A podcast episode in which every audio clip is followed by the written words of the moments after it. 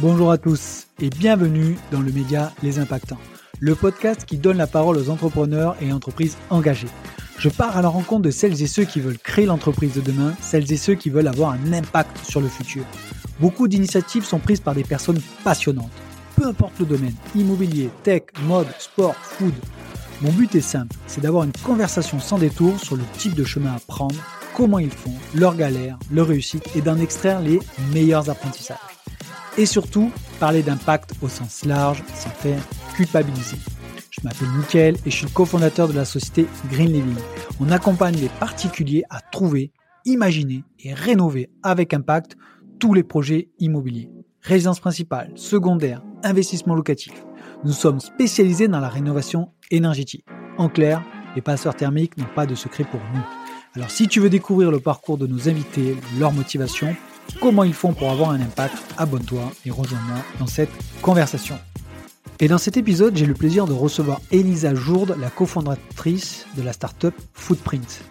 Alors Footprint, c'est un logiciel SaaS qui a deux objectifs. Un, une aide à la prise de décision pour le domaine de la restauration collective et aussi un éco-calculateur. Cela permet de mesurer et de réduire l'émission carbone des plats proposés. Elle nous parle aussi de comment ils se font connaître, de leur développement, de leurs ambitions nationales, voire européennes.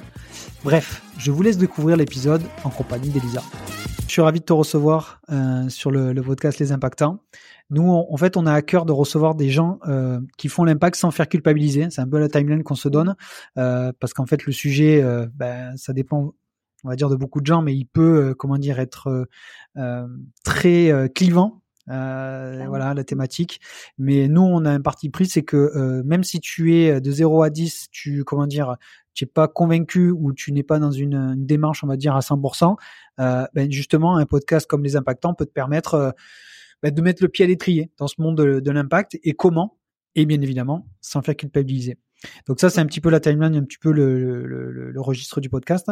Mais moi, j'aime bien bah, commencer les podcasts en disant euh, aux invités de se délivrer, de surtout comment en fait euh, tu es, euh, tu as eu ce déclic ou en tout cas cette le point de bascule qui a fait que tu as créé les footprints. Qu'est-ce qui t'a amené à ça? Est-ce que c'est ta première boîte? Est-ce que c'est ta seconde? Et voilà. Donc moi j'ai un peu étudié ton profil, mais j'aimerais que quand même les, les personnes, les, les auditeurs et bientôt les téléspectateurs puissent savoir comment Elisa est arrivée à, créer Footprint. Et si tu es toute seule parce que je sais plus si tu es seule ou pas seule j'ai vu un associé quelque part mais est-ce qu'il existe vraiment voilà. donc je te laisse la parole. Vas-y à toi Lisa super. Bah écoute euh, merci beaucoup Mickaël euh, pour l'invitation déjà et ravi de participer à, à, ce nouvel épisode euh, des impactants.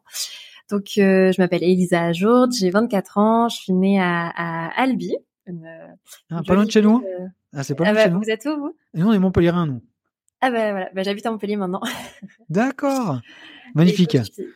ouais, très belle ville aussi. Donc voilà, je suis née à Albi, euh, qui, est, qui est donc une jolie ville dans le sud-ouest de la France, à côté de Toulouse, pour ceux qui connaissent pas.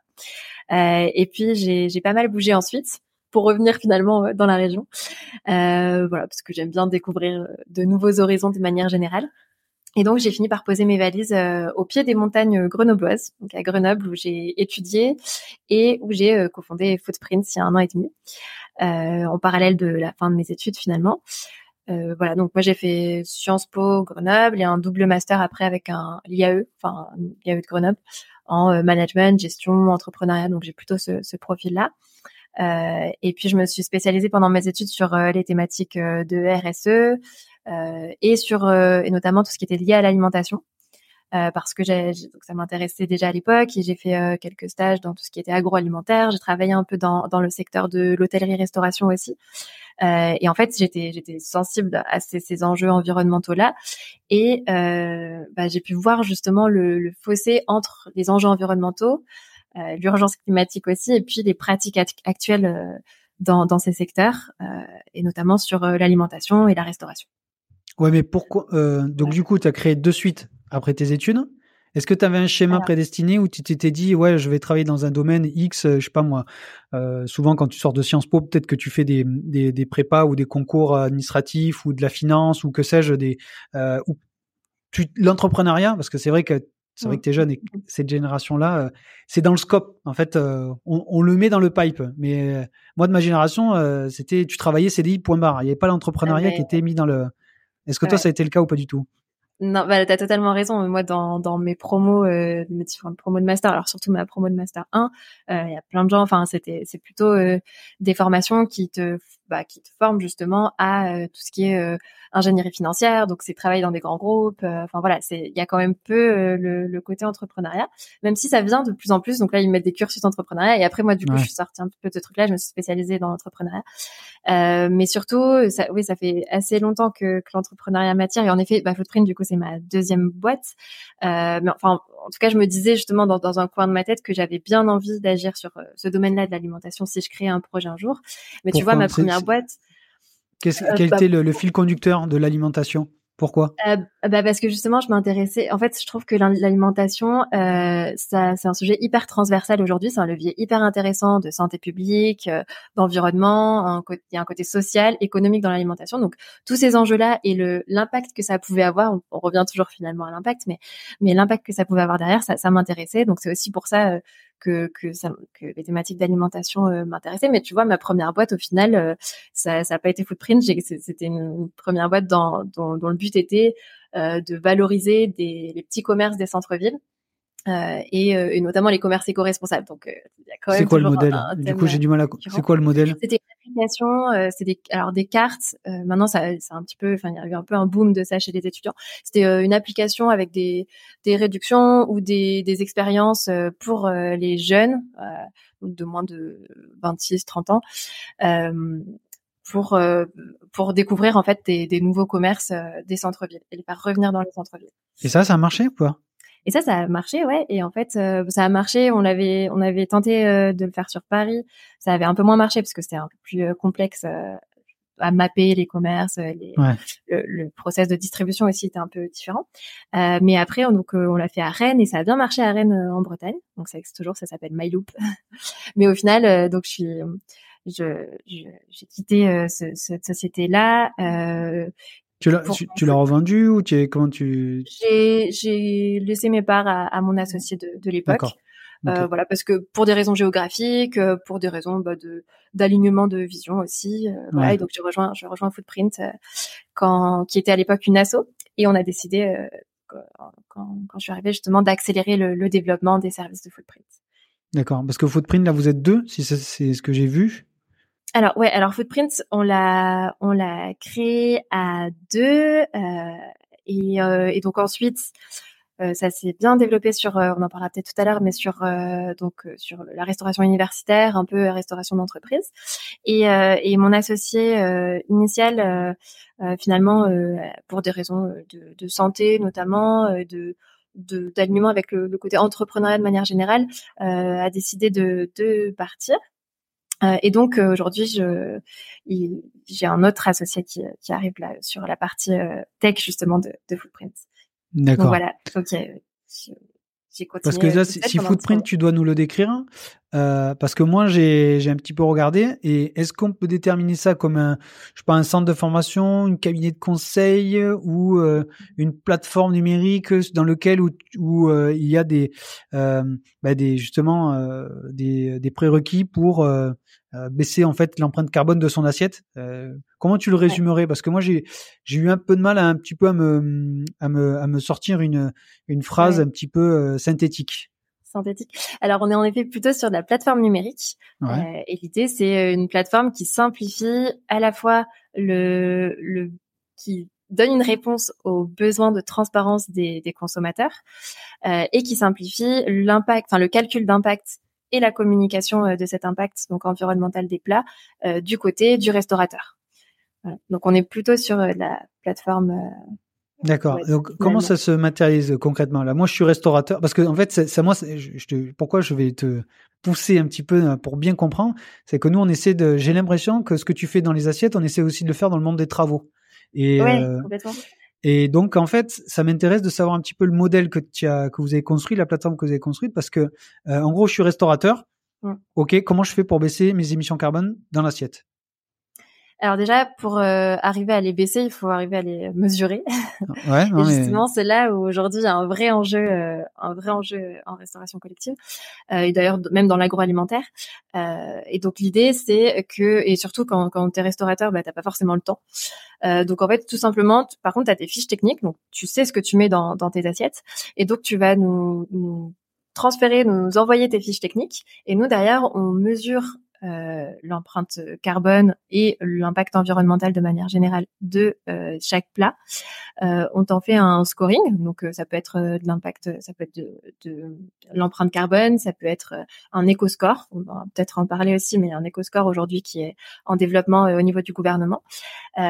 Si si l'impact nutritionnel t'intéresse aussi, on peut te, sortir un Nutri-Score.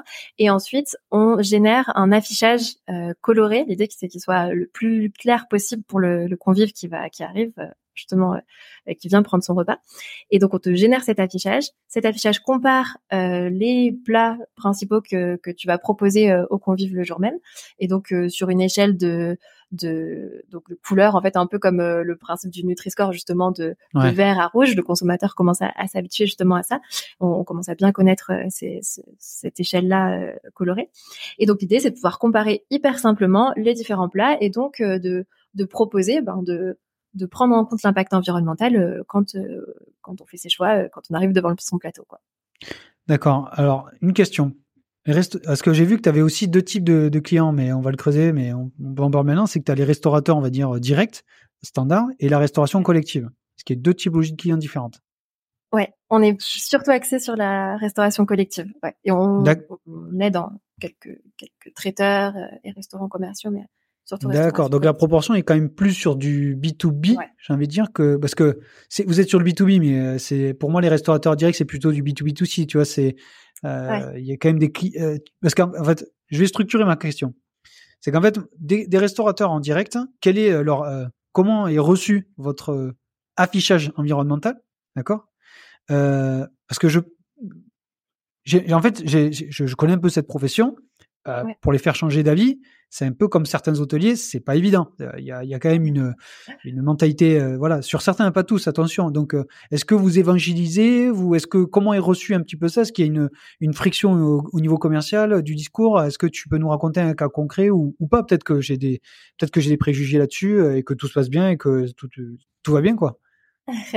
non, alors, tu as, totalement euh, raison sur le côté, euh, le côté euh, évangélisation. Nous, on est, on est, on n'a pas commencé par là en tout cas, euh, parce que euh, justement, ça nous prenait, ça nous prendrait peut-être trop de temps, d'énergie. Il y a déjà beaucoup, beaucoup de gens qui sont euh, hyper motivés, hyper mobilisés, et juste, ils n'ont pas forcément les bons outils. Donc, euh, déjà, on a voulu commencer par ces personnes-là, Euh, et donc sur de la restauration euh, commerciale, en fait, c'est ce que, donc c'est les restaurateurs. Qu'on qu'on connaît euh, les restos qu'on a au coin de notre rue. Euh, là, bah, pareil, ça va être nos premiers clients, ça a été plutôt les, les traiteurs, euh, restaurants commerciaux qui étaient déjà euh, plutôt engagés dans, dans des démarches éco-responsables et euh, qui avaient envie, en tout cas, de valoriser leurs offres qui étaient déjà prêtes et qui euh, et qui donc leurs offres VG par exemple ou euh, voilà les offres. Donc, c'est déjà des, des clients euh, concernés, engagés. Voilà, c'est ça. On a commencé par euh, les clients. Bon, tu me diras, c'est normal. Hein, il mieux- Voilà, donc euh, bon, et l'idée évidemment, une fois que que ça, ce sera, enfin, quand ce sera développé là-dessus, euh, bah, de, ce sera évidemment de de, se développer euh, de, sur l'ensemble des, des, restaurants euh, commerciaux. On n'est pas là encore, euh, mais euh, mais c'est pour ça aussi qu'on a qu'on a commencé par la restauration collective pour l'impact déjà que ça ça permettait, parce qu'en fait euh, on a quand même des volumes euh, plus importants.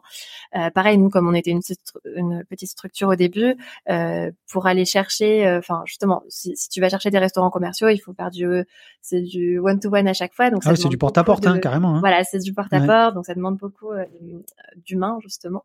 Mais Euh, justement, d'aller du porte-à-porte, ça peut être vite, parce que la restauration co- collective, c'est peut-être euh, de masse, mais c'est plus peut-être plus long, la prise de décision est plus longue, non? Euh, alors oui, oui, c'est sûr que la prise Ouais. de décision, bah, justement, il y a plus d'intermédiaires, donc euh, tu vas avoir une prise de décision qui est plus longue, mais en revanche, euh, ce sera toujours pareil en termes de, de quantité et d'impact, et notamment, euh, ce qui se passe souvent, c'est que tu as quelques gros, gros- enfin grosses entreprises de restauration en France qui gèrent euh, l'ensemble de, bah, finalement, euh, enfin des, des sous-traitances. euh, ça se passe beaucoup comme ça dans la restauration d'entreprise. Et donc une fois après que tu arrives à discuter avec eux, bah là, on arrive sur des, des des quantités et un nombre toujours sur sur l'impact et sur les quantités de restaurants et d'établissements que tu peux viser qui sont supérieures à ce que tu aurais pu faire en porte-à-porte sur de la restauration commerciale. Donc c'est aussi pour ça qu'on s'est spécialisé sur la restauration collective. ça, l'impact et aussi le côté le fait que la restauration collective aujourd'hui est un petit peu plus euh, réglementée entre guillemets ou en tout cas la, la, réglementation est un peu plus stricte sur la restauration collective. Il y a déjà des normes cette, euh, Ouais, alors il y a déjà euh, quelques normes depuis la, depuis 2018. T'as la loi Egalim ouais, sur euh, t'en parler, les ouais. produits bio, euh, voilà, de, de, les produits dits de qualité. tu peux et... nous en parler un petit peu de la loi Egalim, juste parce que c'est bon, moi je peux te parler de la loi climat et résilience, c'est quelque chose ouais. mais la loi Egalim, j'avoue que je la connais, mais pas dans pas dans les détails. Alors l'objectif c'est pas de la, la, faire dans les détails, mais est-ce qu'il y a deux trois points qui te concernent, qui parce que du coup, qu'est-ce qui les oblige en fait à, à faire de l'impact ou en tout cas à calculer les émissions carbone Ouais.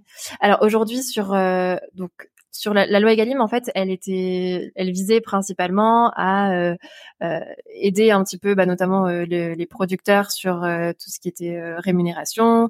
voilà, c'est une loi qui vise à rémunérer de manière plus juste l'ensemble des acteurs de la chaîne de valeur et à introduire dans les restaurants qui sont gérés par l'État des quotas, donc donc 50% de produits euh, dits de qualité, euh, dont 20% de bio.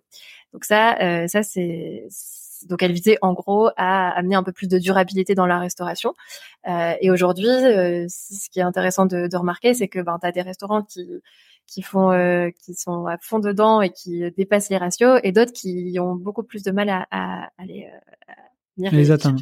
Et pourquoi, pourquoi ils sont réticents à faire 20% de bio? C'est quoi? C'est le prix? C'est leur alors, mentalité? C'est culturel? Ouais, c'est alors il y a plein plein de plein de facteurs différents euh, et d'ailleurs ça change selon les restos mais souvent en effet alors c'est pas forcément qu'ils sont réticents eux en soi euh, mais il y a il y a il y a des sujets ouais de d'appel d'offres de d'approvisionnement euh, je pense peut-être que tu as raison il y a peut-être un côté appréhension du changement aussi euh, en interne ouais. et dans les organisations.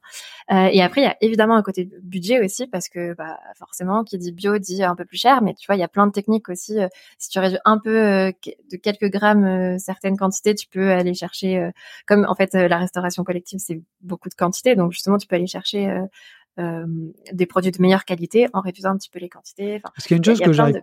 dans ce que tu dis que je comprends pas, c'est c'est comment certains y arrivent et d'autres non. Si, parce que si, tout le monde est confronté au terme de prix, j'ai envie de dire. C'est-à-dire que tu ouais, prends deux restaurants. Ouais. ouais. Ouais, tout le monde n'a pas forcément les mêmes euh, budgets quand même. Euh, et puis aussi, et je pense que c'est là où on arrive aussi à des, à, pareil sur la structure, l'organisation interne. Tu vois, quand t'as, quand t'es dépendant, enfin. tous les, toutes, par exemple, toutes les municipalités euh, ne fonctionnent pas pareil en termes, euh, sont pas forcément toutes en gestion directe, donc elles ont pas forcément la main mise sur l'ensemble de de, de leur cantine, etc. et de et de leurs approvisionnements. Donc, en fait, c'est c'est vrai que la restauration collective, c'est un domaine tellement complexe. Enfin, dans le sens où il est divers en fonction des acteurs qui y sont, que que finalement on a des, des différences hyper hyper grandes entre les entre les établissements. Après, ce que je vois quand même sur le terrain, c'est que c'est quand même assez dépendant aussi de, des des personnes qui sont dedans et qui qui impulsent ou pas des, des changements au niveau des approvisionnements, au niveau euh, de la façon de faire, au niveau de l'organisation. Donc c'est quand même, euh, quand même parce très lié aux personnes. Parce que du coup, est-ce qu'il y en a certains qui le font exprès pour leurs clients, c'est-à-dire leurs clients que tu es en restauration collective, c'est euh, ça peut être des salariés, ça peut être des clients en, en direct. Euh, est-ce qu'ils le font euh, pour le faire, pour bien se faire voir, pour être un peu green, ou tu sens une réelle volonté quand même d'être engagé, de, de, bien faire les choses? Parce que à aujourd'hui, tu as un peu les deux publics. Moi, je critique aucun des deux, franchement. Ouais, c'est ouais, un moyen d'y arriver aussi. Donc, euh... Ouais, voilà, non, mais c'est ça, parce que tu as des Sorexo, ouais. non le... Sodexo, non? ouais. Sodexo, pardon. Mais... Euh, donc, tu as des majors, après, tu as des collectivités ou des métropoles qui, qui gèrent ça en régie, j'imagine, des restaurants. Mm -hmm. Donc, ceux-là, à mon avis, sont peut-être un peu plus concernés, non? Ou euh, les grands groupes, ils y vont pour, pour y aller, pour, parce que ça, ça fait bien, quoi.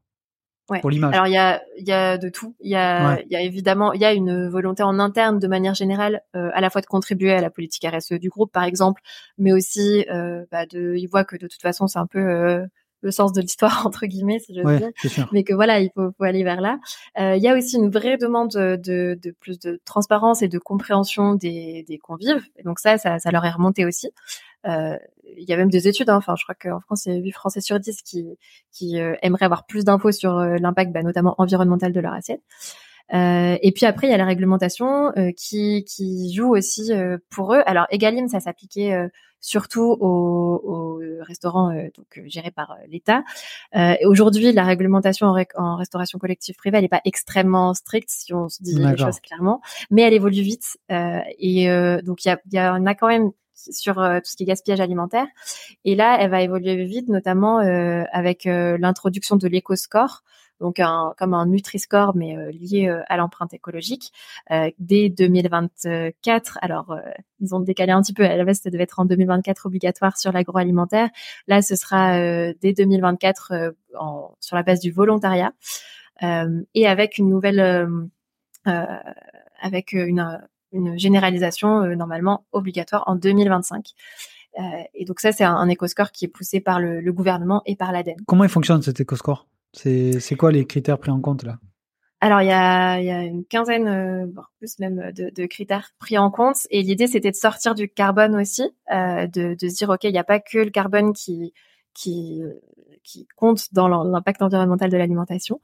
Euh, il y a euh, notamment euh, le, le, le, côté ressources, enfin utilisation des ressources, donc tout ce qui est eau. Il y a la biodiversité, il y a, on peut aller jusqu'à au bien-être animal, etc. Et donc, et c'est pour ça que ça a mis longtemps aussi donc le gouvernement a mis autour de la table différents acteurs et ça a mis longtemps, enfin le, compromis quelque part a, été assez long à, à, à trouver. D'ailleurs, il est pas tout à fait fini encore. Euh, parce que justement, bah voilà, à quel point on prend en compte tel facteur et euh, et c'est toujours, bah, c'est toujours le, problème avec les agrégats aussi. Ça avait été un problème, euh, enfin un problème en tout cas un défi sur le Nutri-Score, parce que dès que tu as un agrégat, en fait, bah tu t'es plus, c'est, ça reste une moyenne, mais au final, et pareil pour comparer différents choix entre eux, c'est, c'est ça reste un petit peu arbitraire, quoi. D'accord. Parce qu'en fait, vous avez quand même plusieurs prestations chez Footprint. Donc ça veut dire que vous faites de l'accompagnement, de la formation. Est-ce que du coup les gens euh, direct ils vous disent ben voilà moi je veux un affichage environnemental ou il y a un côté aussi euh, sensibilisation ou les deux euh, ouais en fait c'est encore Ouais, vas-y, tu peux développer. euh, non, c'est encore, c'est vrai que c'est encore peu connu l'affichage environnemental en soi. Bah la vocation à être déployée, mais aujourd'hui, euh, on, le connaît peu. Euh, donc, ils viennent rarement vers nous en disant bon bah c'est bon, on veut un affichage environnemental. Sauf quand ils voient que il y en a un qui font ça, mais parce qu'ils voient que ça a marché chez le voisin et que du coup ils veulent faire un peu pareil. Mais mais non, ils viennent rarement vers nous directement pour ça. Et en fait, ils viennent vers nous en nous disant bah voilà, on voit ce que vous faites globalement et et nous bah on veut faire évoluer notre offre. En tout cas, on veut valoriser l'offre qu'on est en train de mettre en place euh, et, euh, et on veut, ben voilà, on veut à la fois montrer, donc on revient à la question de tout à l'heure, montrer qu'on fait des efforts de ce côté-là et on veut aussi fondamentalement faire des efforts de ce côté-là et, mesurer aussi ces, évolutions. Et donc après, donc ils, ils, viennent nous voir sur ça, on met en place cet affichage et après on fait aussi des études d'impact de l'affichage et c'est ça qui les intéresse aussi parce que bah, typiquement dans notre dernière étude d'impact, on a une une évolution à la fois du taux de prise des plats, donc en fait l'affichage a quand même un un impact euh, sur euh, bah, sur le choix de derrière des convives euh, quand ils arrivent devant leur assiette. et donc on a une évolution là du taux de prise des plats végétariens ou en tout cas les moins carbonés, donc souvent c'est végétarien, de 18% donc sur la même période l'année d'avant avec à peu près les mêmes recettes. Euh, et on a une diminution des plats les, du taux de prise des plats les plus carbonés de 10% environ. Donc, on voit que pour ça veut dire que quand les gens sont conscients du, car du, de, du, des émissions carbone émises de leur alimentation quand ils sont euh, avertis, il y a mécaniquement, en quoi pas mécaniquement, mais en tout cas instinctivement, il y a une baisse de ou une augmentation de 18% de plats euh, carbonés. Ouais. Alors euh, bon, 18% pour le coup, c'est nos chiffres euh, qu'on a. Ouais. Je saurais pas te dire si dans tous les restos, pour l'instant, c'est notre moyenne à nous. Euh, mais globalement, ouais, ouais, c'est ça. Oui, non, mais globalement, c'est ça qui est intéressant, c'est de voir que finalement, quand on informe de manière euh, claire, parce qu'il faut pas non plus l'idée. Enfin, tu vois, quand on arrive. Euh, on met, nous, on précise quand même l'équivalent CO2 de chaque plat, mais par contre, l'idée c'est pas d'embrouiller non plus le consommateur et d'arriver et de dire, bah voilà, c'est exactement ça dans, dans, les détails et tout. l'idée c'est de lui montrer clairement, voilà, vous avez, euh, fait la comparaison entre les différentes choix de plats qui vous sont proposés aujourd'hui et vous choisissez. Enfin, on n'est pas là, on vous dit pas euh, choisis ça ou choisis ça, euh, mais on vous donne l'info et on, vous la donne de manière claire. Et, et en effet, bah, du coup, quand on donne l'info au consommateur de manière claire et qu'on l'oblige pas, et on revient à ce que tu disais tout à l'heure sur euh, le côté ne pas ne pas faire culpabiliser ou culpabiliser exactement le consommateur, ouais. et ben ça marche quand même. Donc, du moment donné, une personne est informée, elle va se dire attention, ok, je veux avoir un impact, je préfère apprendre un plat décarboné, donc qui est, on va dire, principalement sans viande, ou on en tout cas, euh, voilà, parce que c'est un peu le produit qui est, le plus carboné. Euh, il y a des chiffres, alors sur euh, vos chiffres à vous, mais bon, c'est quand même intéressant de savoir l'étude que vous faites. C'est sur vos clients à vous. Ça veut dire que si pour convaincre un autre client, il faut lui dire, ben voilà, ben tu auras dans ta le choix de tes plats, 18% qui vont euh, qui vont baisser. En fait, tu vas avoir une baisse de 18% d'émissions carbone sur l'ensemble de tes euh, de, tes plats commandés, quoi.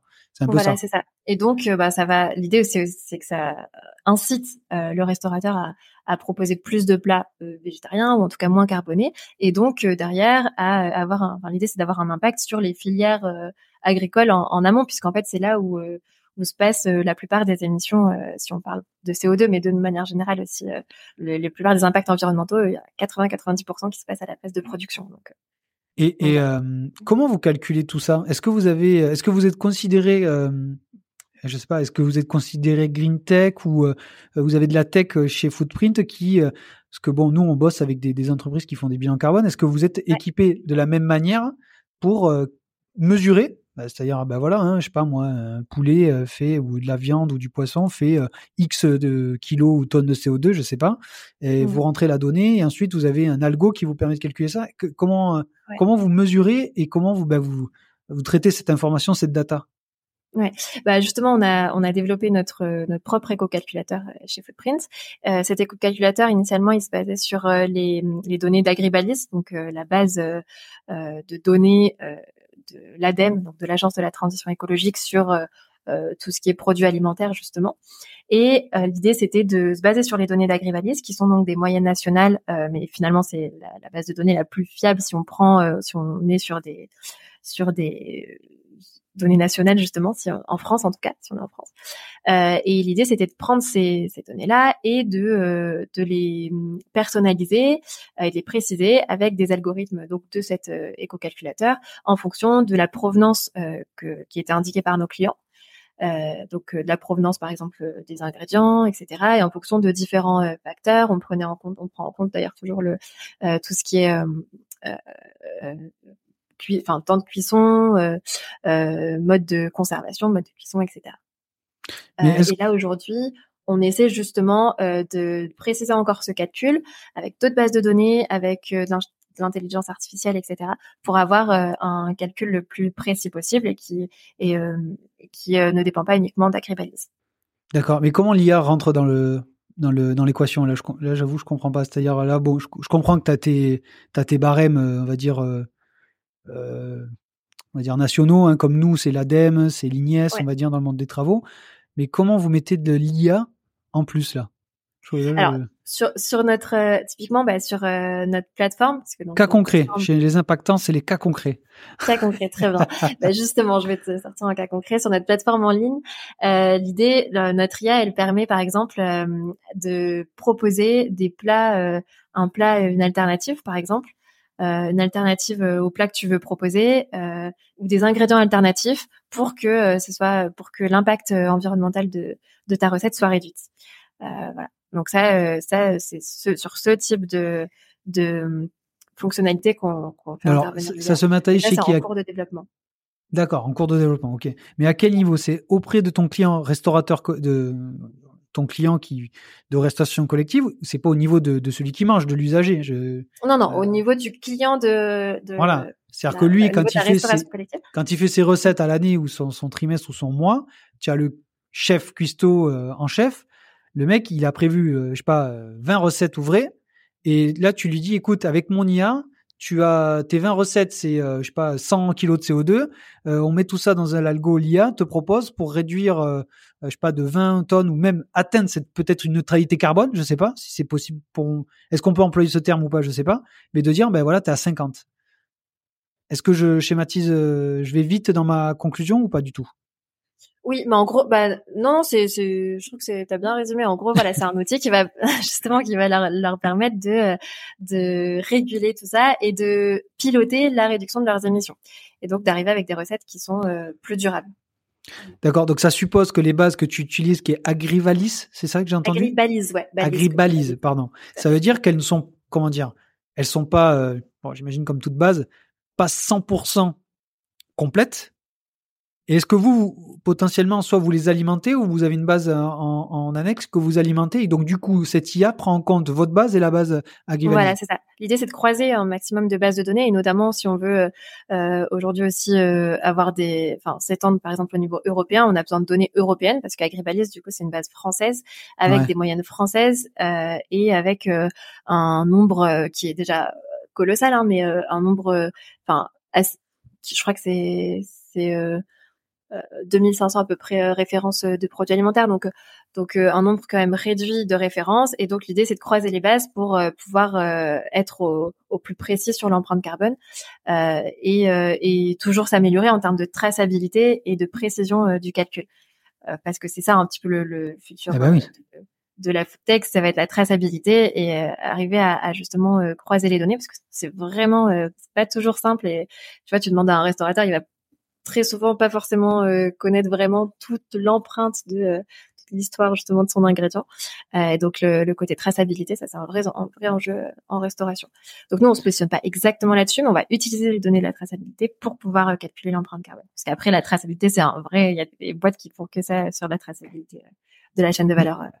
D'accord, ouais. Donc en fait t'es pas comme les Carbo, les Greenly, les Axio, où eux, ils gèrent la traçabilité, ou tout du moins en fait. Euh, bah, j'ai l'impression que quand même, t'as quand même des prérequis de ce qu'ils font quand même, non? Ou pas du tout? Ouais, alors eux, ils font euh, du bilan carbone. Donc ça, pour le coup, euh, dans le bilan carbone, t'es obligé d'avoir en effet un d'aller chercher les, les, données de tes fournisseurs et d'avoir un, un, max de, de, traçabilité ou en tout cas de données, ça c'est sûr. Nous, on fait pas du bilan carbone de manière générale, on fait du bilan carbone à petite échelle entre guillemets. L'idée c'est c'est pas de, de calculer l'empreinte environnementale euh, de manière générale, enfin en tout cas le bilan carbone de la structure en entier, mais vraiment de sensibiliser sur les recettes et les plats.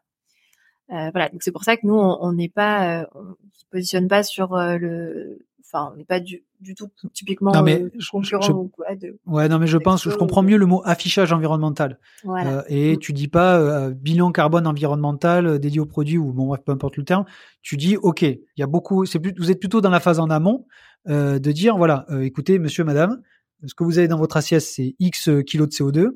Euh, ben, si vous travaillez avec nous, on est en train de vous dire ben, qu'on a une IA qui peut vous permettre de réduire en fait les kilos de CO2 de votre assiette en matchant, en proposant des, des aliments, des ingrédients qui peuvent vous faire réduire ça. Mais du coup, est-ce que tu penses que dans ton métier, à l'avenir, est-ce qu'on peut viser une neutralité carbone? J'ai l'impression qu'on peut pas. Tu peux pas manger pour zéro carbone. Je veux dire, c'est pas possible. Quand ça paraît bête quand je dis ça, non mais c'est quoi en fait la la finalité? Parce que tu du, de, de de footprint en fait. Ouais. Alors, bah, la finalité de Footprint, c'est justement de permettre la réduction, euh, déjà la prise de conscience, la communication, et in fine la réduction des émissions. Alors, en effet, on n'est pas sur de la neutralité carbone encore, si on peut, de neutralité carbone, euh, parce qu'il y a plein de process euh, différents qui, entrent en, compte dans la, neutralité carbone. Euh, mais par contre, on est sur de la réduction et, et l'idée, ouais, je, je pas si j'ai répondu à ta question. non, mais que non, mais je te pose ces questions parce qu'en fait, je vais je vais être très transparent avec tout le monde. C'est que euh, en fait, j'ai l'impression en préparant tu vois l'épisode et en discutant avec toi qu'on a les mêmes problématiques. C'est-à-dire que nous aujourd'hui, euh, nous quand on fait des travaux, on, on, veut calculer les émissions carbone pour pouvoir dire aux personnes, ben voilà, vous euh, les travaux faits avec Green Living, c'est tant kilos, tant tonnes de CO2 effectifs. Si vous passez avec nous, bah, c'est X tonnes puisque vous évitez euh, euh, voilà. Et en fait, la problématique qu'on a dans les travaux, c'est que euh, il n'y a pas toutes les ressources à aujourd'hui à 100%. Donc en fait, j'ai l'impression que euh, vous avez un peu les mêmes, alors pas les mêmes problématiques, mais c'est que vous avez, vous êtes dans un schéma où vous dites, ok, faites, prenons en conscience et mesurons et réduisons. Voilà. Et, et, nous, en fait, je pense qu'on va peut-être un peu loin chez Green Living, c'est qu'on dit, bah, ok, mettez des matériaux biosourcés, mettez un peu de ça. Donc j'ai l'impression que vous êtes un petit peu dans la même dans un schéma complètement différent, dans un marché différent, mais dans la même thématique. Ouais, complètement. En fait, on est sur donner aussi les moyens par l'évolu. En fait, on est sur faire évoluer la demande pour donner les moyens derrière d'avoir des leviers sur la production et donc sur le, maximum de l'impact. parce que mine de rien, et tu, tu dois le voir aussi justement dans dans le dans, dans ton milieu euh, parce qu'il y a, y a enfin le logement c'est ça a une part euh, très importante de, de, ah l'empreinte carbone des ménages surtout en France. Euh, mais tu vois donc on dit on parle beaucoup de du transport du logement et l'alimentation en fonction des, des, des différents interlocuteurs c'est soit le deuxième soit le troisième pôle enfin poste d'émission genre, vois, c'est 24% de l'empreinte carbone dans le français. Donc c'est quand même, on est sur, euh, c'est pour ça aussi qu'on a choisi ce truc-là, enfin ce, domaine-là sur, euh, on est quand même sur un potentiel euh, important en termes d'impact et donc de sensibilisation et donc derrière de, de de réduction d'impact. Non, mais je comprends. C'est, très clair. Vous êtes vraiment dans un rôle d'évangélisation et de, de dire, écoutez, les gars, on en est là. Comment passer l'étape 1 et l'étape 4-5, elle n'existe peut-être pas encore, mais l'étape 1 et 2, nous, on est capable de la faire avec cet éco-calculateur que vous donnez. Alors, c'est un éco-calculateur mis à disposition. En fait, c'est en marque blanche que vous le donnez au, à la restauration collective ou c'est un logiciel que vous avez? C'est quoi? C'est c'est euh, un format euh, SaaS, tu vois, donc euh, D'accord. service, donc euh, plateforme web. et l'idée, alors on peut aussi le, le, fournir en marque blanche selon les selon les marques, mais l'idée c'est en effet que le que le restaurateur puisse avoir accès à cet éco-calculateur. S'il euh, souhaite de pouvoir être euh, indépendant et autonome sur cet éco-calculateur, parce que en fait souvent ce qui se passe en restauration, c'est que tu as des approvisionnements qui changent euh, à la ah dernière minute, etc. Et donc souvent, bah, quand tu fais les calculs en amont, c'est bien, mais en fait parfois si tu changes ton plat en dernière minute, bah, tu vas projeter quelque chose, un plat qui est pas forcément que tu, tu vas pas forcément euh, pouvoir proposer aux convives euh, in fine. Euh, et donc l'idée c'est qu'ils puissent faire leurs modifications en dernière minute et que et régénérer de manière euh, limite automatique l'affichage pour que ce soit toujours l'affichage pertinent et qui, soit exactement lié à ce que ce que les convives vont effectivement trouver sur le plateau. Mais est-ce que les et après Pardon, excuse-moi. Non, non, termine. Non, et après que, que à l'aide de son dashboard, il puisse voir ses avancées en matière de d'émissions, etc. Parce que du coup, est-ce que les fournisseurs donnent des fiches techniques produits avec euh, des émissions carbone euh, précises? Est-ce qu'aujourd'hui, dans, c'est le cas? Alors, euh, de toute façon, pour, pour faire du bilan carbone, ils sont obligés, enfin, les, groupes de restauration sont obligés d'aller chercher les impôts chez les, chez les fournisseurs, mais aujourd'hui, dans les fiches techniques, il n'y a pas le bilan carbone, dans la plupart des fiches techniques, il n'y a, pas du tout le bilan carbone, il n'y a même pas, enfin, il y a normalement c'est obligatoire. Euh, les allergènes sont obligatoires, mais derrière il n'y a pas forcément non plus le Nutri-Score.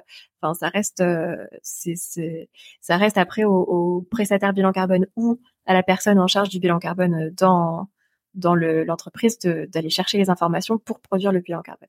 Et comment ils font pour la chercher? Il y a Agrivalise et c'est tout ou il y a d'autres trucs, d'autres moyens? Bah, Ils vont chercher auprès de chaque fournisseur normalement. Et après, bon, euh, dans les bilans carbone, il y a aussi des moyennes. Donc, euh, donc en fait, les fournisseurs ont les données, mais ils les, ils les communiquent pas. Euh, ils ont les données, pas forcément chiffrées. Ils ont les données euh, de, ils savent par exemple normalement d'où viennent à peu près leurs produits et encore. Mm. Mais ça dépend des intermédiaires, tu vois, qu'il y a eu dans la chaîne de valeur d'un produit. Mais mais souvent, ouais, ouais ils, savent le type de produit qu'ils vendent, la méthode de production du produit normalement, et puis à peu près d'où le produit vient. mais derrière, ils vont pas forcément te le traduire en carbone directement. D'accord, ouais, c'est du fait, à travers peut-être des, logiciels SaaS comme vous et d'autres acteurs que j'ai cités, qui là, eux, bah, font euh, leur calcul à eux, en fait, euh, soit monétaire, soit physique, en fonction des données qu'ils ont. Euh, ça, je comprends très bien. Mais du coup, est-ce qu'on peut dire que vous êtes, vous travaillez en parallèle du label écotable? Je crois que c'est celui-là, ou pas du tout? Ouais, ouais, carrément. Bah, en fait, du coup, nous, on fait pas de labellisation. Euh, ouais, voilà, j'ai posé bah, la voilà, question. C'est le label footprint, etc. Donc, euh, et puis Ecotable, ils ont fait, euh, ils ont fait un gros travail sur la restauration commerciale notamment. Ouais. Euh, donc, donc, au final, on n'est pas exactement sur sur la même cible non plus. mais mais oui, tout à fait. Bah, en fait, et l'idée d'Ecotable, c'est aussi d'accompagner les structures dans dans leur. Mais ils, pourraient, ils pourraient vous recommander, non? De ce que je comprends là. Oui, tout à fait. Bah, c'est, ouais, c'est en discussion. ouais, on avait parlé, on avait changé il y a, il y a quelques mois. Il faudrait que qu'on, qu'on en reparle là, mais du coup, c'est un appel à écouter. C'est quoi Je vais, les, je vais les inviter. On va parler. On va parler. Bah, ouais, non, mais tu vois, des tables rondes, ça pourrait être intéressant de pouvoir Ben, ben tu sais quoi, on en a parlé un peu tout à l'heure, mais je sais que tu as, créé un podcast, en tout cas par le passé, et tu en as recréé un nouveau. Mais faire des tables rondes sur ces sujets-là, euh, nous, on est, on est très ouverts là-dessus. Euh, pour, pour converger, surtout, moi, ce que je trouve bien dans le dans l'univers du podcast, c'est que euh, tu peux croiser des mondes, en fait. C'est-à-dire toi, tu es dans l'alimentation, j'ai rencontré des gens dans d'autres secteurs. Nous, on est dans le milieu du logement, l'immobilier au sens large, on va dire. Euh, tu as le monde du, du, du, transport, le monde du travel ou du voyage avec. Euh, on a, je sais pas si tu as eu l'occasion, mais je sais pas s'il est sorti la Gringo avec Guillaume ouais, encore. il est sorti. Mais, bon, voilà, il, est sorti. Textile aussi. Euh, voilà, les textiles avec Marie. donc ouais, il y a quand même des, des choses à faire. Écoute, je le garde dans un coin de la tête, mais ça peut être intéressant. Ouais. Parce que du coup, table ronde, c'est aussi pour augmenter sa visibilité, être connu. Vous, vous faites comment pour être connu aujourd'hui? Parce que la restauration commerciale, ben, j'imagine qu'il n'y a pas un commercial ou une, un ou une commerciale qui va taper aux portes. C'est que j'ai vu que tu participais à des concours, j'ai vu que vous avez fait Kiss Kiss Bang Bang. Donc, raconte-moi un petit peu de comment un petit peu vous structurez le fait de vous faire connaître et augmenter votre visibilité chez Footprint. Ouais. Alors, on a différentes euh, stratégies en effet. Euh, on a une, première qui, qui est la, plus importante pour nous, c'est euh, sur LinkedIn. On produit du contenu, on essaie d'être visible sur LinkedIn pour pour justement euh, ben, pouvoir euh, faire parler de nous, montrer qu'on est là, qu'on a de l'impact et que euh, qu'on est disponible en gros. donc ça, ça se fait beaucoup. En fait, je le fais beaucoup sur mon compte perso, plus sur LinkedIn. Après, chez Footprint, on a aussi une, une chargée de, de communication marketing, donc elle, elle, se charge plutôt de toute, la page pro et de. Là, on est un petit peu sur les réseaux plus B2C type Instagram et TikTok, mais c'est vraiment plus pour de la sensibilisation générale. Et du coup, c'est pas notre cœur de, de cible en tout cas les, les utilisateurs de ces réseaux-là. Euh, et après, on fait euh, pas mal de relations presse aussi. Donc, euh, D'accord. On, ça marche, ça? Un petit peu de radio. Alors, ça marche pour la crédibilité surtout. Ouais. Euh, ça, ça peut marcher. Enfin voilà, c'est plus du long terme la relation presse. Parce Là que du coup, euh, nous on a eu fait, j'ai pas eu l'impression qu'il y ait des ratios de fou hein, quand même, hein, tu vois, en termes de. Ouais, bah en tout cas, ce qu'il faut dire par contre, c'est que franchement, il faut pas payer pour de la relation presse. Euh. Enfin, moi, en tout cas, j'ai jamais payé pour de la relation presse. Il faut pas vraiment pas payer. Ah. On paye pour la relation presse parce que. Quand tu dis payer, c'est avoir un attaché de presse, un ou une ou c'est. Non non non, ça les attachés de presse, c'est, je pense que ça peut être, ça peut être intéressant. intéressant. Par contre, payer par exemple, il y a beaucoup d'arnaques de, bah, on te fait payer hyper cher pour apparaître dans un dans un magazine ou voilà. Alors c'est peut-être pas généralisable, mais en tout cas, euh, il y a plein de moyens de, de, faire des relations presse, de paraître dans la presse, à la radio, à la télé, sans payer euh, des, des, milliers d'euros. Donc bah, voilà, c'est peut-être. J'ai une, anecdote parce que du coup, ça peut servir. Moi, j'ai pas de parce qu'en fait, on n'était pas rompu à l'exercice. On a été démarché par euh, une chaîne en ligne qui s'appelle euh, Smart quelque chose, mmh. début de Gaming, et en fait, euh, on était tout content, on pensait qu'on allait passer à la télé. En fait, on n'est pas du tout passé à la télé. franchement, je vous le dis avec toute honnêteté, c'est on n'est pas passé à la télé. Et puis à la fin, j'ai sorti, j'ai dû sortir ma carte bleue. Donc nous, on n'était pas rompus à l'exercice. Ouais, ouais. Donc euh, bon, on nous a dit ouais, il y aurait des frais. Non, on nous a, on a, ils ont été transparents. Il y a des frais de production j'ai des frais de ah production, bon ok, euh, mais en fait euh, c'est pas du tout ça. Bon, je veux pas critiquer parce que voilà, mais euh, non après voilà, il y a plein de boîtes, c'est enfin dont c'est le métier, etc. Donc, ah ouais. Ah, mais j'en ai appris plein d'autres après. Donc tu te rends ah compte, c'est un vrai business. Donc c'est pour ça que je te dis, je, je, te dis voilà, je, ne savais pas, j'ai appris. C'est pour voilà, ça. C'était c'était juste en effet bah, du coup euh, un, un, petit message pour dire que voilà il y a des moyens de faire des relations presse sans payer. C'était un peu une aparté, mais non, bah, c'est une aparté. C'est la vie aussi d'entreprise aussi à impact parce que on pense que l'impact faut pas te faire connaître, faut pas parler business, faut pas parler argent, marge. Bah, si euh, sinon tu vis pas. Ça c'est une première donnée. Et la deuxième c'est que ouais on essaie euh, dans le monde de l'impact. Moi j'ai discuté avec pas mal de monde. Les gens ils croient que ben euh, c'est du social, c'est du truc. Non, en fait on doit faire du, business, on veut le faire de façon vertueuse, mais le business reste le business, qu'à un moment donné, chacun doit manger à la fin du mois. Euh, donc, il y a aucun mal à ça. Par contre, tu vois, moi, quand j'ai vu que tu étais, euh, tu vois, je, je rebondis sur Footprint, sur Kiss Kiss Bang Bang, est-ce que ça, parce que ça, j'ai l'impression, parce que moi, ma femme a fait, euh, pour lancer sa boîte il y a trois ans, a fait Ulule, j'ai vu l'impact et le, un peu l'envers du décor de comment c'était. Euh, je dis pas qu'elle a bien fait les choses, mais elle a fait une super campagne. Mais c'est puissant quoi. J'ai envie de dire c'est quand c'est bien fait quand tu as compris les codes parce qu'il faut les comprendre et c'est pas évident mmh. euh, il faut euh...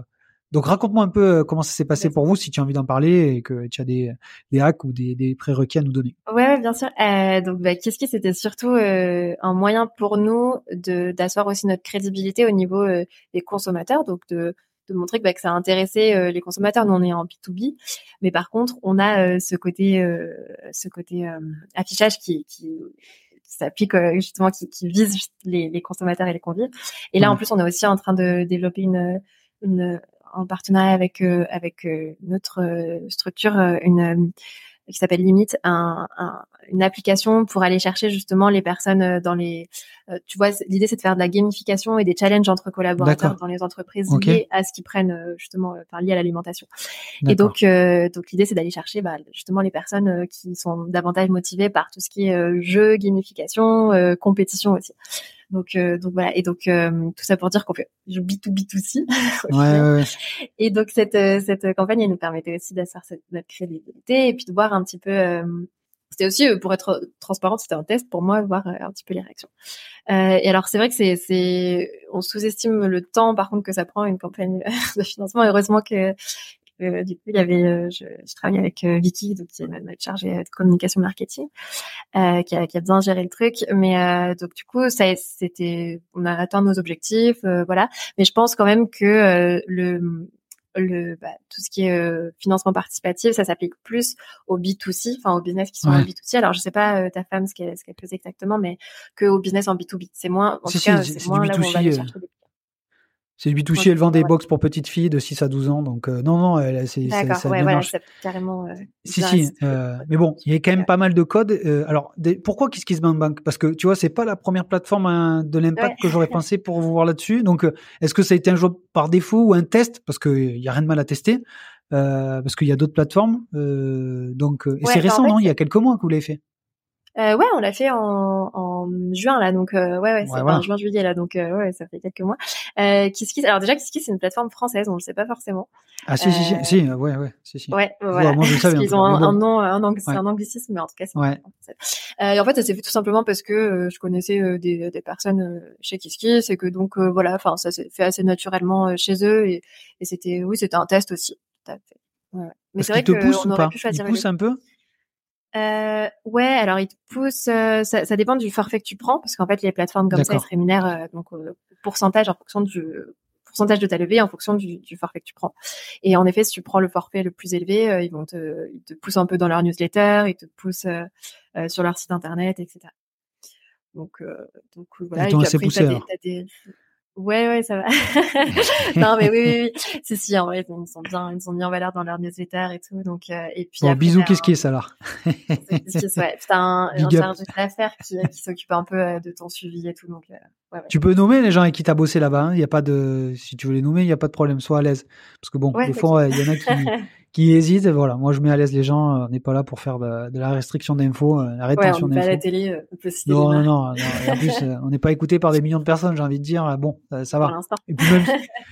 Et puis même si on était écouté par des millions, c'est pareil, ce serait la même chose. Euh, parce que tu vois, tes relations presse t'ont amené à l'OCDE ou pas? Est-ce que ça, ça t'a permis d'y accéder ou c'était vraiment bah ça, tu vois, c'était plutôt LinkedIn pour le coup. Euh, D'accord. c'était ouais, c'était LinkedIn. Euh, pareil, euh, là j'ai fait une intervention à, à la défense pour euh, bah, pareil sur l'alimentation durable, gaspillage alimentaire. Ça aussi, c'était LinkedIn, il me semble. Les gens ne dormaient pas, t'ont écouté. Et les gens, non, ils étaient là. Et pourtant, c'était un vendredi. Euh... Ah ouais, 16h30 après le café. non, non, c'était midi, donc c'était la pause déj. Ils n'avaient pas trop d'excuses, mais mais non, non, c'était c'était chouette. Ils avaient bien organisé ça, donc donc voilà. Et pareil, donc ça, c'était c'était aussi. après, je fais partie aussi de, de plusieurs réseaux de d'entrepreneuriat à impact. Donc il y a Entrepreneurs pour la pour la planète, qui est un réseau plutôt enfin, entrepreneuriat environnemental euh, au niveau national maintenant. Et il y a Live for Good aussi, qui est, qui est un réseau national aussi euh, de, d'entrepreneuriat à impact de manière générale. Ça te prend du temps de faire euh, tout ça, non? C'est pareil. Ouais. non mais maintenant je si, si, non, non, mais c'est maintenant j'optimise un peu mieux. Comme moi, j'ai tout réduit. Hein. J'ai tout réduit. Ouais. je sais pas comment tu fais, parce que moi, je, je... bon après. Bah maintenant, je, je, priorise à fond et euh, je priorise, je délègue et j'automatise ce que je. Parce que bon, je sais pas à 24 ans, mais moi j'ai deux petites filles. Euh, bon, on est deux à s'en occuper, mais quand même, euh, c'est. Bon, moi, moi, j'admire, moi, les gens qui. Mais bon, après, quand t'es seul ou accompagné ou sans, sans enfant, je pense que sans enfant, le critère sans, sans, enfant, ça joue. Hein. ouais, ça prend un peu de temps. Ouais, Clairement. Et on les met pas au placard bah, encore. non, mais puis surtout, ça, ça t'oblige à, à, de toute façon, à, à prioriser et c'est une très bonne chose parce que souvent il y a tellement de choses qui se créent puis l'entrepreneuriat comme tu l'as dit au début c'est un peu il y a un engouement de plus en plus fort autour de ça donc derrière qui dit pour un projet d'entrepreneuriat qui se crée on a 40 projets d'accompagnement d'entrepreneurs qui se créent donc enfin non mais aujourd'hui ce qui est difficile c'est de choisir ce qui est pas, c'est avant tu t'avais pas le choix. Il y a dix ans, peut-être t'avais pas le choix. Aujourd'hui, c'est de choisir et d'être focus. Euh, nous, ça va, on est épargnés. Alors toi, tu, tu, tu, vis dans la même magnifique ville que nous, qui est l'une des plus belles villes de France, s'appelle Montpellier. donc tu comprends très bien ce que je dis. Donc on est un peu éloigné de tout ça et un peu à l'abri. Donc euh, c'est, bon, j'ose imaginer que peut-être dans des grosses, plus grosses villes, ça va être un peu, la sollicitation doit être un peu plus ardue, quoi.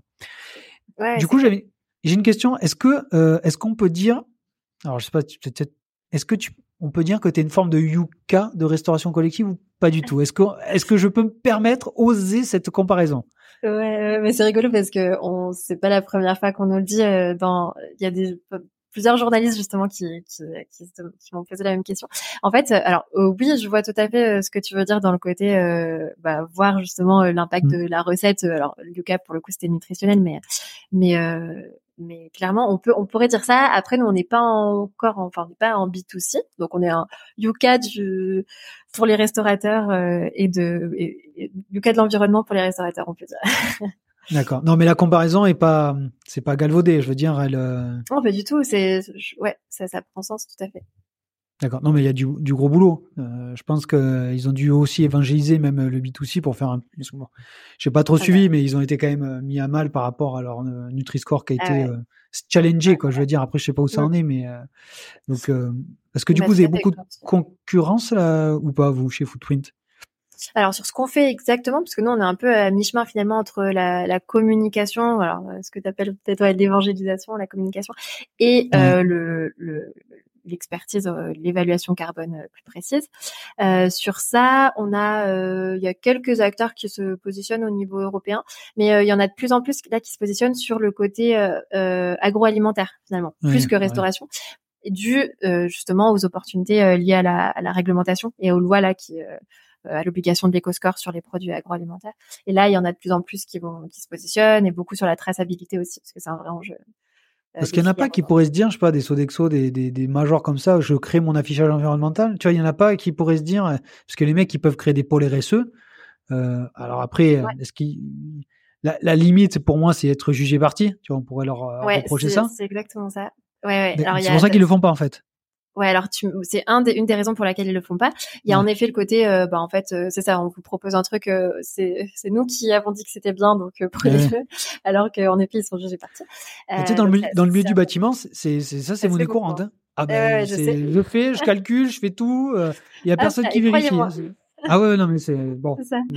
Ouais, ouais, complètement. Donc, euh, donc ouais, ouais c'est, c'est pour ça que c'est, c'est intéressant pour eux d'avoir un organisme indépendant qui, qui fait ça. Et après, il y a aussi le fait que finalement, euh, ça parfois, euh, vu les, les, temps de process et tout en interne, parfois c'est beaucoup plus simple d'avoir recours à un partenariat avec une startup euh, et, euh, et de pouvoir hop euh, en, en, quelques mois euh, le, le, déployer dans, dans par des restaurants. Aujourd'hui, tu vois les, les, grands groupes de restauration qui nous approchent, c'est plutôt, enfin, se pose pas forcément la question de, de, de mettre en place des process longs et voilà et de et mobiliser des gens en interne pour le faire eux-mêmes quoi, parce que c'est beaucoup plus simple et moins coûteux pour eux de le faire.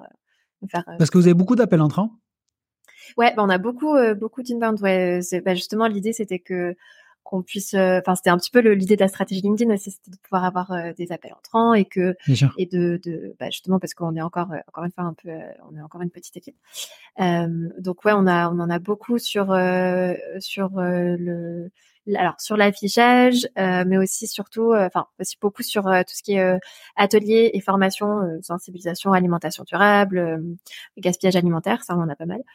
Voilà, donc ouais, on en a, enfin ouais, je dirais qu'aujourd'hui presque 70%, je pense de ah des, clients qu'on traite, c'est, de l'entrant, ouais. Donc ça montre aussi qu'il y a une, un intérêt. Oui. que c'est très B2B, donc ça m'étonne pas, mais effectivement c'est énorme. ouais. Non, mais ça, c'est, euh, ça, c'est cool. Parce que du coup, vous voulez aller où avec Footprint, là? C'est quoi le national, international, européen? Ouais, cool. Ouais. On y va. non, on non, y va. non, non. L'idée c'était, euh, enfin, si, mais je vais un peu plus en détail.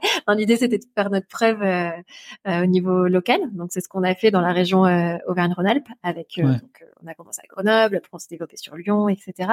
Là, on a aussi pas mal de restaurants d'entreprise en Île-de-France. Donc euh, là, on se développe euh, en Île-de-France. Et euh, en fait, l'idée, voilà, c'était de faire notre preuve au niveau local et ensuite de pouvoir signer des, des contrats cadres, par exemple, et de se développer au niveau national comme ça. Euh, et euh, en effet, l'idée de, pouvoir faire évoluer les bases aussi, c'est euh, pour aller pour aller se développer aussi en, Europe, parce qu'en fait c'est un sujet hyper, enfin qui, est en train de, concerner, qui en tout cas il y a plein de pays qui s'intéressent à, à l'impact environnemental de l'alimentation aujourd'hui. Et d'ailleurs, c'était, euh, on a parlé un peu de l'OCDE tout à l'heure, mais euh, globalement, c'est aussi pour ça que les pays de l'OCDE, euh, et du coup, c'est intéressant parce que là, du coup, c'est même plus que européen, enfin à l'échelle européenne. C'est, on est euh, dans l'OCDE, euh, il y a, il y a le Brésil, il y a le Japon. Il y a quoi, etc. 150 pays, non? Il y a combien de pays dans le Euh, CDE bah, c'est une bonne question. Je sais plus exactement combien, mais Non. ouais, il y, en a, il y en a pas mal. Non, mais pour ceux, c'est l'organisation de coopération et de développement économique. C'est, c'est Voilà. en fait des, des, des grands pays, quoi, les, les pays un peu euh, développés, on va dire, euh, qui se réunissent pour des questions, on va dire, bah, d'économie au sens large. Euh, parce qu'en fait, est-ce qu'il y a une loi Egalim européenne ou c'est peut-être la loi Egalim qui est européenne Je sais pas?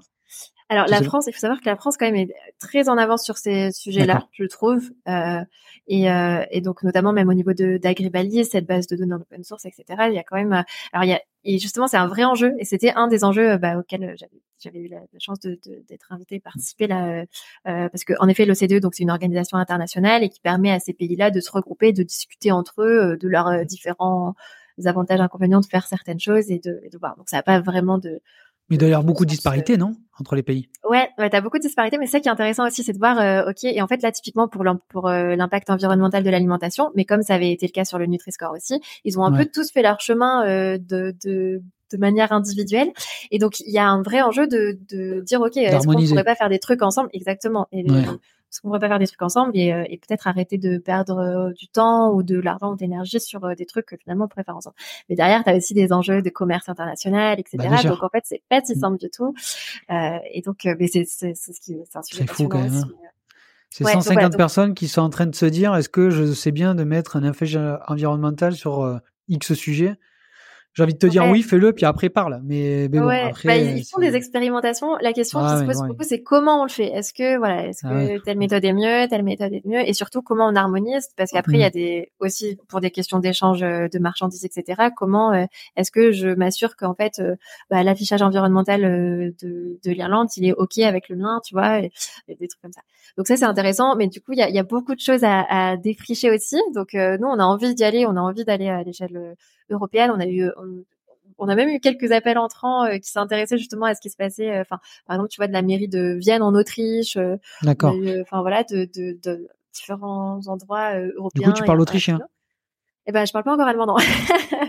mais il parle très bien anglais, donc c'était ma, ma chance. Bon, ok. Donc, euh, donc, euh, ouais, mais en tout cas, voilà, il y a donc il faut défricher un petit peu tout ça, euh, et à mesure que euh, qu'il y aura de l'harmonisation entre les pays, à mesure qu'on arrivera à avoir des bases de données aussi euh, locales et qu'elles seront euh, fiables, bah, là, on pourra se développer aussi euh, plus facilement dans, dans les pays. Et comment vous financez cette, ce développement? Autofinancé, levé potentiel? C'est quoi un peu Ouais. chez Footprint les coulisses de, de ça? Pour l'instant, on est autofinancé, euh, Ok. et là, on réfléchit beaucoup plus sérieusement à, à une levée potentielle, en effet. Donc, euh, plutôt euh, au début euh, subvention prêt d'honneur, prêt bancaire, en tout cas c'est classique euh, en dette quoi. Et puis après en prise de participation, mais ce sera peut-être plutôt courant 2000, euh, 2024 quoi. Enfin, Ok. 2024. Donc, à suivre sur ce sujet-là. Ouais, carrément. Parce que là on a des enjeux d'accélération quand même et de et de Ah développement. ben, donc, euh, si tu fais du SaaS, du SaaS et que tu veux croître et que t'as pas les quoi, même euh, si tu peux avoir les fonds, il te faut un trésor de guerre pour payer des gens, pour les faire venir. Parce que le siège social, il est où? À Grenoble, à Lyon ou il est encore à Grenoble, ouais. Il est encore il est à donc Grenoble et euh, Alors, même si t'as les Montpellier montagnes. à Grenoble, c'est une ville, même si elle a pas une image, à Saint- mais elle est quand même, c'est une ville agréable par ses côtés et géographiquement elle est très bien située. Ça fait pas non plus rêver, on va dire, beaucoup de, de, de, de mecs ou de filles de la tech, non? Je me trompe? Bah, l'avantage de, de ce type de boîte, c'est qu'on n'est pas, on n'est pas réduit. Enfin, en tout cas, le, ton emplacement géographique, euh, tu peux travailler à distance, déterminant dans ce que tu proposes. Ouais, ouais. Mais après, de, et de toute façon, en effet, on va, va bouger à Montpellier. Euh, et puis, euh, mais de toute façon, on a une. Enfin, là, le, notre déploiement euh, aujourd'hui, il est national. Donc, euh, dans tous les cas, on, enfin, moi, par exemple, je suis, je suis moins souvent à Montpellier que ce que j'aimerais être. je me, me, balade pas mal en France. D'accord. Parce que du coup, l'impact chez Footprint, c'est, on a compris, c'est le logiciel SaaS. Là, est-ce que tu le résumes par un éco-calculateur, ce, ce, logiciel SaaS? Tu l'appelles comment en fait, ce, ce ouais, produit? carrément. Bah, en fait, l'éco-calculateur, c'est une des fonctionnalités de, de la solution qu'on propose. Mmh. Euh, mais on peut le résumer comme ça. C'est une sorte d'éco-calculateur amélioré, quoi. D'accord. Bah du coup, alors reprécise-le comment il est, il est. Il y a cet éco-calculateur. Il y a quoi d'autre ouais. du coup dans ce SaaS? Alors, donc du coup, tu as un dashboard qui te permet de suivre tes évolutions euh, en matière d'économie de gaz à effet de serre, etc., de, de labellisation, combien de produits bio, etc.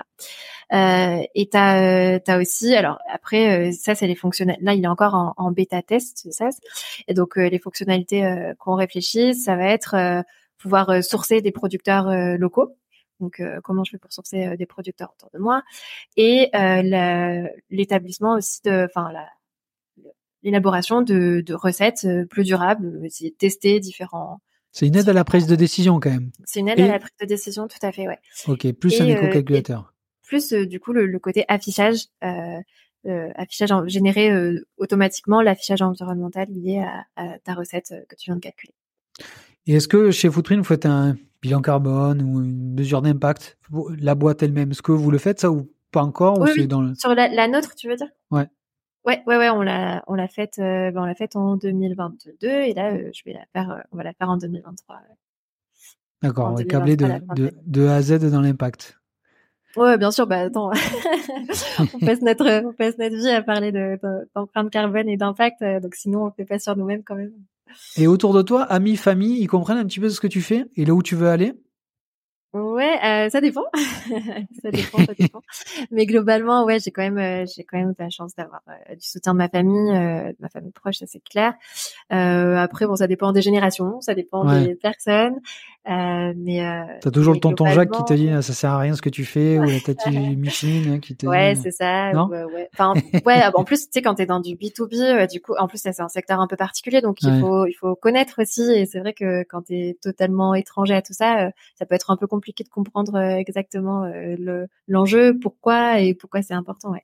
Après bon là là on commence enfin, il y a quand même de plus en plus de consommateurs et de personnes qui commencent à être sensibilisées de manière générale, tu vois, aux enjeux, aux enjeux écologiques. Mais euh, on reste quand même beaucoup dans notre bulle et ça, il faut, faut en être conscient aussi. Et je pense qu'il faut aussi savoir sortir de, de, sa bulle de temps en temps. Mais c'est pour ça que, que le fait que les restaurants euh, les, rest enfin, le, le, restaurant qui accueille euh, finalement tout type de public, euh, bah, c'est intéressant qu'ils puissent proposer une information comme ça, parce que en fait, euh, au final, tu as envie de la regarder ou pas, ça c'est ça, ça n'appartient qu'à toi. Mais par contre, au moins, on te propose l'information, et ça, et, et ça c'est important quand même pour moi. Okay. Bon, de toute façon, on arrive pratiquement à la fin du podcast. J'ai quelques questions encore, et après, je pourrais te laisser, ma chère Elisa. C'est quoi ta plus grosse galère professionnelle, pas perso? Ma plus grosse galère pro. Bon, à 24 euh... ans, euh, t'as monté deux boîtes déjà. Euh, tu dois ouais, avoir des galères alors, quand même. Ouais, ouais, j'en ai eu plein. Alors la plus grosse, c'est ça. Il y a personne qui écoute. Tu peux être. Euh, Délivre-toi. Non, mais je dirais que la, la, galère, en tout cas de, de cette année là, qui me vient, euh, je sais pas si on peut appeler ça une galère, mais euh, ben c'est justement le, le ce que ce que je disais tout à l'heure sur euh, le, le, départ d'un associé. Ça, ça peut être euh, parfois ça peut être euh, pas forcément toujours facile à gérer, ça dépend comment sont Ouais. répartis les, les trucs. Là, ma, ma chance ça a été que ça faisait quand même euh, quelques temps que moi j'étais sur le projet aussi, donc je, je gérais bien l'ensemble des de, de tout, enfin voilà de ce qu'on faisait. Euh, mais bon, ça fait deux fois plus de travail quand même parce que quand tu es un associé, tu divises la charge de travail par Tout deux. à fait. Euh, donc voilà, donc ça a été la réorganisation, même si on l'a fait de manière justement la plus la plus simple possible. Vous êtes Voilà. combien chez Footprint là? Euh, là, on est trois pour le. D'accord. Et, Ok. euh, et donc, euh, donc euh, voilà, donc ce départ-là, ça, ça a engendré une réorganisation un petit peu de tout ça. Et euh, Ça s'est bien passé ou pas c'était, ouais, ouais, ça s'est, ça s'est très bien passé pour le coup. Bon, voilà, c'est le. Euh, ouais, ouais, non, non, complètement. Ça s'est bien passé, mais voilà, donc ça m'a, ça m'a fait un peu une surcharge de travail. Et donc, euh, mais donc au final, tu vois, j'en tire que du positif parce que ça m'a permis de me réorganiser, ça m'a permis de reprioriser, de, de déléguer, d'automatiser parce que je pouvais, etc. Donc, donc ah, mais c'est bien de le dire parce que je, je pose cette question parce qu'en fait, il faut en parler. Il y a des moments, euh, c'est nous, c'est pas rose, c'est pas rose tous les jours, loin de là. Ah il y a plus de, de haut, il y a plus de bas que de haut dans le monde de l'entreprise au sens général que tu sois artisan d'ailleurs ou chef d'entreprise euh, avec 5000 euh, salariés, je pense que à toute proportion gardée, euh, les, les, problématiques, il y en a énormément de, de similaires. Du ouais, coup, faut, faut, les voir comme des défis plus que comme des problématiques, sinon tu t'en ah sors pas. sinon tu t'en sors pas et sinon tu quoi ça. Bah, tu, bah, tu... c'est plus très intéressant quoi. Non mais moi je, je, pense que le mot est, est, beaucoup utilisé, mais moi, le mot qui me revient le plus, c'est d'être résilient. C'est-à-dire qu'à un moment donné, c'est que peu importe ce en fait, ce que nous, on essaie avec mon associé Loïc euh, d'être, c'est que quand, peu importe les galères qu'on a au quotidien, c'est d'être le plus euh, continu possible. Mais c'est au début c'est pas évident. Franchement, moi je le dis, c'est pas évident. Des fois, il y a des injustices, tu vois, de euh, de, de discussions avec des fournisseurs, des clients. Tu dis mais c'est pas possible. Attends, je lui ai dit ça, mais attends, c'est pas vrai. Ou même, euh, tu vois, bon, nous on est dans le monde de l'immobilier, on est régi euh, par des parties prenantes externes, les banques. Euh, il y a, bon bref, il y a plein de gens. Et, et donc du coup, il y a beaucoup, je trouve qu'il y a de l'injustice. Je sais pas si on peut dire ça comme ça, mais des fois c'est, putain, tu te dis, ok, les, les étoiles sont pas alignées, merde. Donc et toi, tu fournis un travail, t'es là, tu te dis putain, il faut que ça paye, quoi. Je, je me donne corps et âme. Donc, et il faut arriver, et même si moi je, je, je suis plus âgé que toi, j'ai bientôt 38 ans, euh, c'est de pouvoir être euh, voilà constant dans tes, la gestion de tes émotions. Et euh, c'est ça. C'est de la gestion des émotions et de la prise de recul aussi sur sur sur ta vie de manière générale. Et c'est là où du coup ça croise aussi la sphère perso et la sphère pro, c'est que je pense que tu as aussi un on l'a. Ouais. T'as deux heures devant toi, il y a un divan, on peut parler là. Je te... week-end.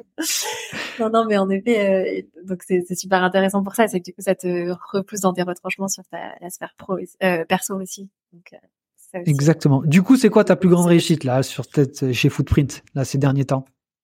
Euh, bah, ma plus grande réussite. Celle que tu as été, la chose la plus contente là, que tu te dis ouais, il y a eu un gap de fait, c'est cool quand même.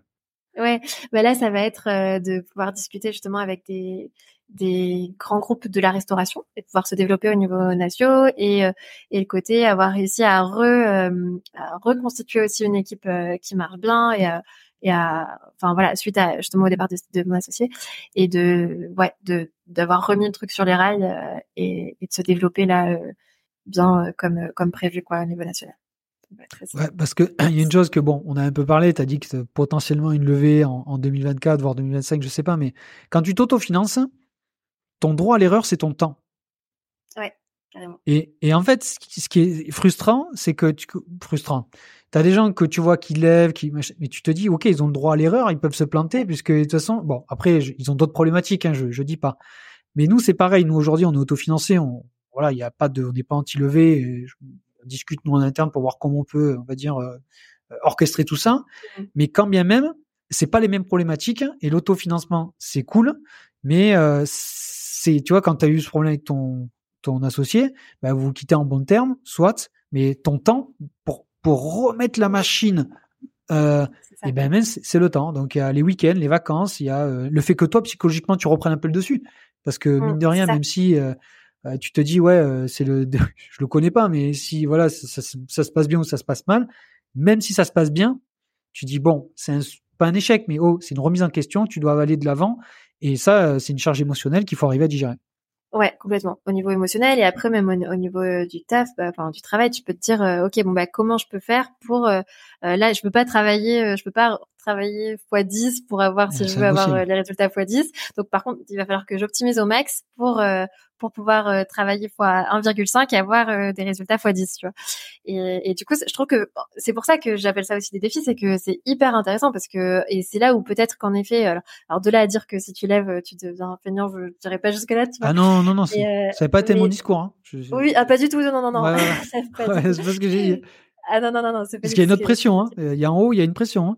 Ouais, ouais, c'est pas pareil. Ça d'autres pressions, mais par contre, c'est vrai que peut-être, enfin en tout cas, c'est le fait de s'autofinancer, ça te pousse à à réfléchir à comment optimiser ton temps au maximum et voilà et à vraiment euh, réfléchir à cet équilibre vie pro vie perso aussi et, et comment ouais c'est c'est vraiment une question ça te ça te fait aller à l'essentiel quoi pour le coup. Je suis complètement d'accord avec ce que tu dis. Du coup, est-ce que tu as une chose que tu voulais évoquer dans le podcast d'actu ou une, info que j'ai oublié de, de, de, mentionner là sur ton sur sur Footprint et que tu aimerais partager que j'ai oublié? Euh, Bah écoute, euh, est-ce qu'on a... été concis? Est-ce qu'on a été clair? Est-ce qu'il y a des des non? Euh, Tout a été bon. Là, pour l'instant, il y a, rien qui me vient de, de précis. Euh, D'accord. Euh, mais euh, non, bah, voilà. Bah, c'est vrai qu'en 1h10, on a, on a, on a pu évoquer pas mal de sujets. On essaie de balayer, ouais, non, le maximum. Ouais, non, mais complètement. Mais sinon, c'est vrai que c'est intéressant de, de moi, j'essaie de plus en plus aussi de penser en, en réseau, tu vois, et en communauté, et en, en essayer de, parce que je pense que d'apporter encore plus de valeur quand, quand tu, quand tu arrives à regrouper différentes personnes autour de la, table. Donc tu vois, on parlait des tables rondes euh, au tout début. Et je pense que c'est un truc à creuser de, de pouvoir euh, ouais de, de pouvoir euh, réunir pas mal de monde sur des thématiques intéressantes. Écoute, écoute on est, je t'ai dit, on est écouté par des millions de personnes. Moi, je suis ouvert à ce genre de choses parce que nous, là, le but des impactants, c'est pas de parler de green living, en tout cas. certes, c'est un média sur le long terme qui qu'on veut, comment dire, montrer une certaine visibilité, mais euh, c'est plutôt pour instaurer en fait euh, le discours de l'impact, pour dire qu'on part un, un état, on va dire 0, 1 ou 2, parce qu'en 2023, faut pas se leurrer, euh, le monde de l'impact au sens large, alimentation, textile, food, euh, IMO ou PropTech, tous les sujets, on est au début. Hein. C'est, je veux dire, ça fait quelques années qu'on en entend parler. La French Tech, ça a 10 ans, hein, pas plus. Donc, et les notions de Green Tech, ça, ça, allez, je vais être gentil, ça a 3 ans. Hein. Donc, on est au début de tout ça, et nous, ce qu'on dit, c'est que un média comme les impactants, ou comme toi, tu as pu le faire avec euh, la relève, ou ce que tu es en train de faire avec Idéo, mais d'ailleurs, si, dis, avant que, dis-moi Idéo ce que c'est, fais un peu d'auto-promo sur là-dessus, parce que moi, j'adore les podcasts, hein, et je serais ravi qu'on parle de, des sujets. Euh, euh, dis-nous un peu ce que ça Idéo fait. Ouais, carrément. Bah, Idéo, c'est un podcast qui parle aussi d'impact, mais qui parle d'impact au sens large, donc d'impact environnemental, d'impact social, euh, de, de, qui parle aussi de démocratie. Euh, et donc l'idée, c'est de le, le format euh, du podcast, c'est de réunir euh, un décideur entre guillemets et une personne bah, comme nous, des voilà de, de, la société, et de, de pouvoir parler. Alors soit réussir à, à, les faire intervenir en même temps et qu'ils aient un débat, une discussion, soit les faire intervenir sur le même thème. Euh, mais voilà, de, de manière individuelle, euh, et de parler d'une même thématique et, et, de confronter un petit peu ces idées-là. Alors je vais le dire parce que c'est toute la sincérité que je pense, c'est que idéo, on peut dire que c'est un podcast à impact comme les impactants. Par contre, moi ce que je suis persuadé dans le monde du podcast, c'est que chacun a sa sensibilité. C'est-à-dire qu'en gros, euh, euh, et donc j'encourage, je vais commencer par la fin comme ça les gens vont comprendre. Moi j'encourage les gens à aller écouter Idéo. J'encourage à aller écouter les gens The Big Shift de, de Xavier, euh, pour lequel j'ai eu la chance de, de, passer il y a plusieurs mois, parce que Xavier a une sensibilité. Ben voilà.